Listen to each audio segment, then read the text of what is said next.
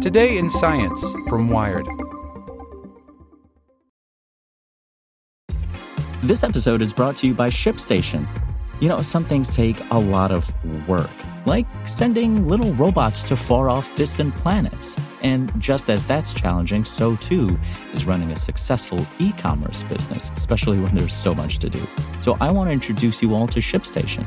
Now, I love using ShipStation because of its easy to use dashboard, which makes managing orders and printing labels a breeze and super smooth. Oh, and the customer service is just out of this world.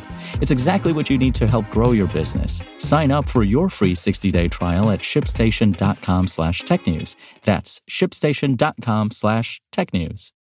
Want to learn how you can make smarter decisions with your money? Well, I've got the podcast for you. I'm Sean Pyles, and I host NerdWallet's Smart Money Podcast. Our show features our team of nerds, personal finance experts in credit cards, banking, investing, and more. And they'll help you make the most of your money while cutting through the clutter and misinformation in today's world of personal finance. You'll get clarity on strategies to help you build your wealth, invest wisely, shop for financial products, and plan for major life events. Listen to NerdWallet's Smart Money Podcast wherever you get your podcasts. Today in Science from Wired. A rocket from 1966 has found its way back to Earth's orbit. More than 50 years after its course correction failure, Surveyor 2's rocket booster seems to have reappeared. By Jennifer Ouellette, Ars Technica. 54 years ago, NASA launched the Surveyor 2. And in case you're not sure of what that is, it was actually an uncrewed mission to explore the surface of the moon. But, alas, on the way there, the thing failed a course correction burn, and it went into a tumble, and it's totally slammed into the moon's surface at 2.7 kilometers per second. But the rocket booster they used to launch it, it flew off in a different trajectory, out into space, and it's now started orbiting the Earth. At least, that's the conclusion astronomers are coming to since this past August, when they started studying this bizarro mystery object cruising around up there. And for now, they're calling it 2020 SO. So, way back in the day, NASA designed the Surveyor program to demonstrate the feasibility of actually launching and communicating with and controlling and landing an uncrewed spacecraft on the moon. The idea was that if they could do that, it would kind of pave the way for later missions that carried actual crew members. So, Surveyor 1 launched on May 30th, 1966, and it was a resounding success. It met all its primary objectives, no sweat, and it also sent back a bunch of pictures of the lunar surface and some critical engineering data. And because Surveyor 1 was zooming around in space, just being all extra, NASA was feeling really good about going ahead with the second mission. The intent was to land Surveyor 2 on the moon just east of its predecessor to show everyone that they could make an oblique approach and landing. After a series of minor delays, Surveyor 2 launched successfully on September 20th, 1966 at 7:31 Eastern Time. And to get this thing off the ground and the planet, they used the Atlas Centaur rocket filled with liquid hydrogen and liquid oxygen as propellants. So the Centaur does its thing. It blasts Surveyor 2 into space, and then its engines shut down like they're supposed to, and the spacecraft just coasts for 66 seconds.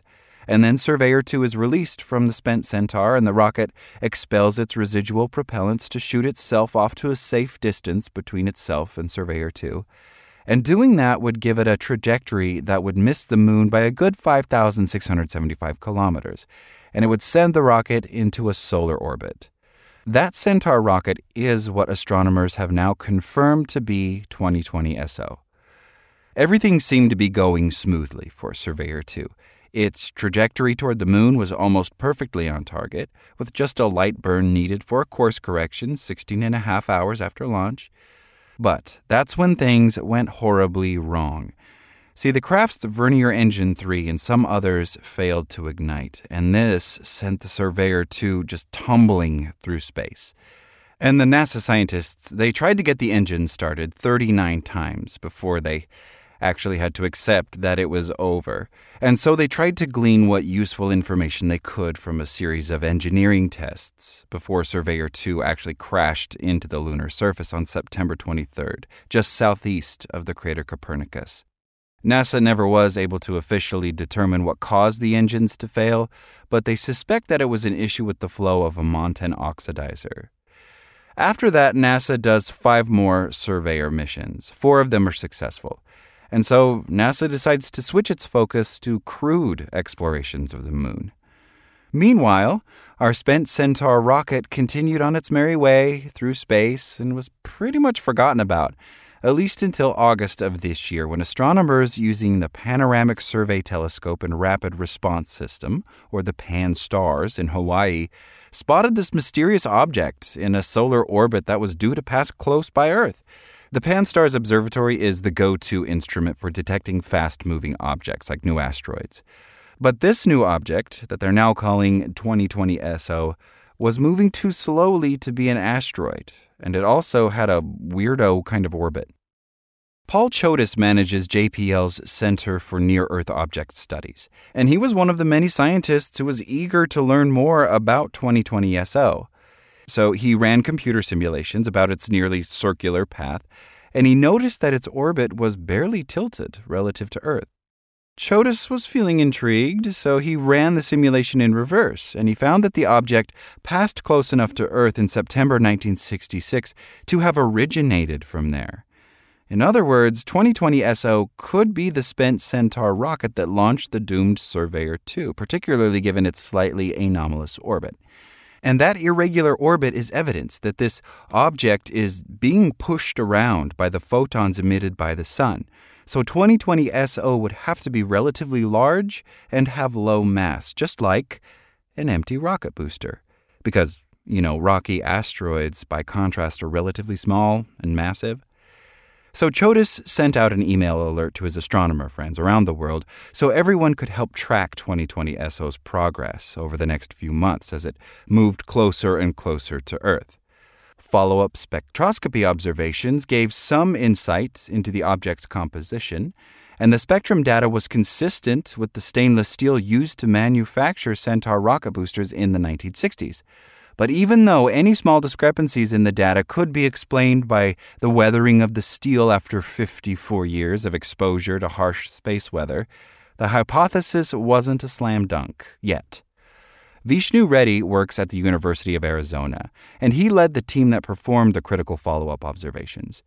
He said, We knew that if we wanted to compare apples to apples, we needed to try to get spectral data for another Centaur rocket booster that had been in Earth orbit for many years to then see if it better matched 2020 SO spectrum.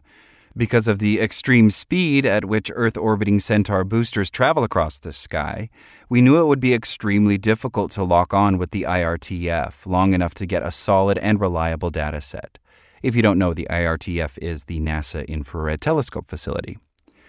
2020 SO was captured by Earth's gravity in November and came within 27,400 miles of us on December 1st. That's when Reddy and his colleagues at the IRTF were able to capture the infrared spectrum of another Centaur D rocket booster, this time from a 1971 launch of a communications satellite. And when they compared that spectrum to the data gathered on 2020 SO, the spectrum matched. Man, I love it when mysteries get solved. So, what's next for our friend 2020 SO? Well, now it's moving away from Earth and it should escape Earth's gravity within a few months. And at that point, it'll start a new space adventure as it follows a new solar orbit. But astronomers expect it to visit us again when it returns to Earth in 2036, and they'll be ready to learn even more when it does. Like what you learned? Subscribe everywhere you listen to podcasts and get more science news at wired.com/science. Want to learn how you can make smarter decisions with your money? Well, I've got the podcast for you. I'm Sean Pyles, and I host NerdWallet's Smart Money Podcast. Our show features our team of nerds, personal finance experts in credit cards, banking, investing, and more. And they'll help you make the most of your money while cutting through the clutter and misinformation in today's world of personal finance. You'll get clarity on strategies to help you build your wealth, invest wisely, shop for financial products, and plan for major life events. Listen to NerdWallet's Smart Money Podcast wherever you get your podcasts.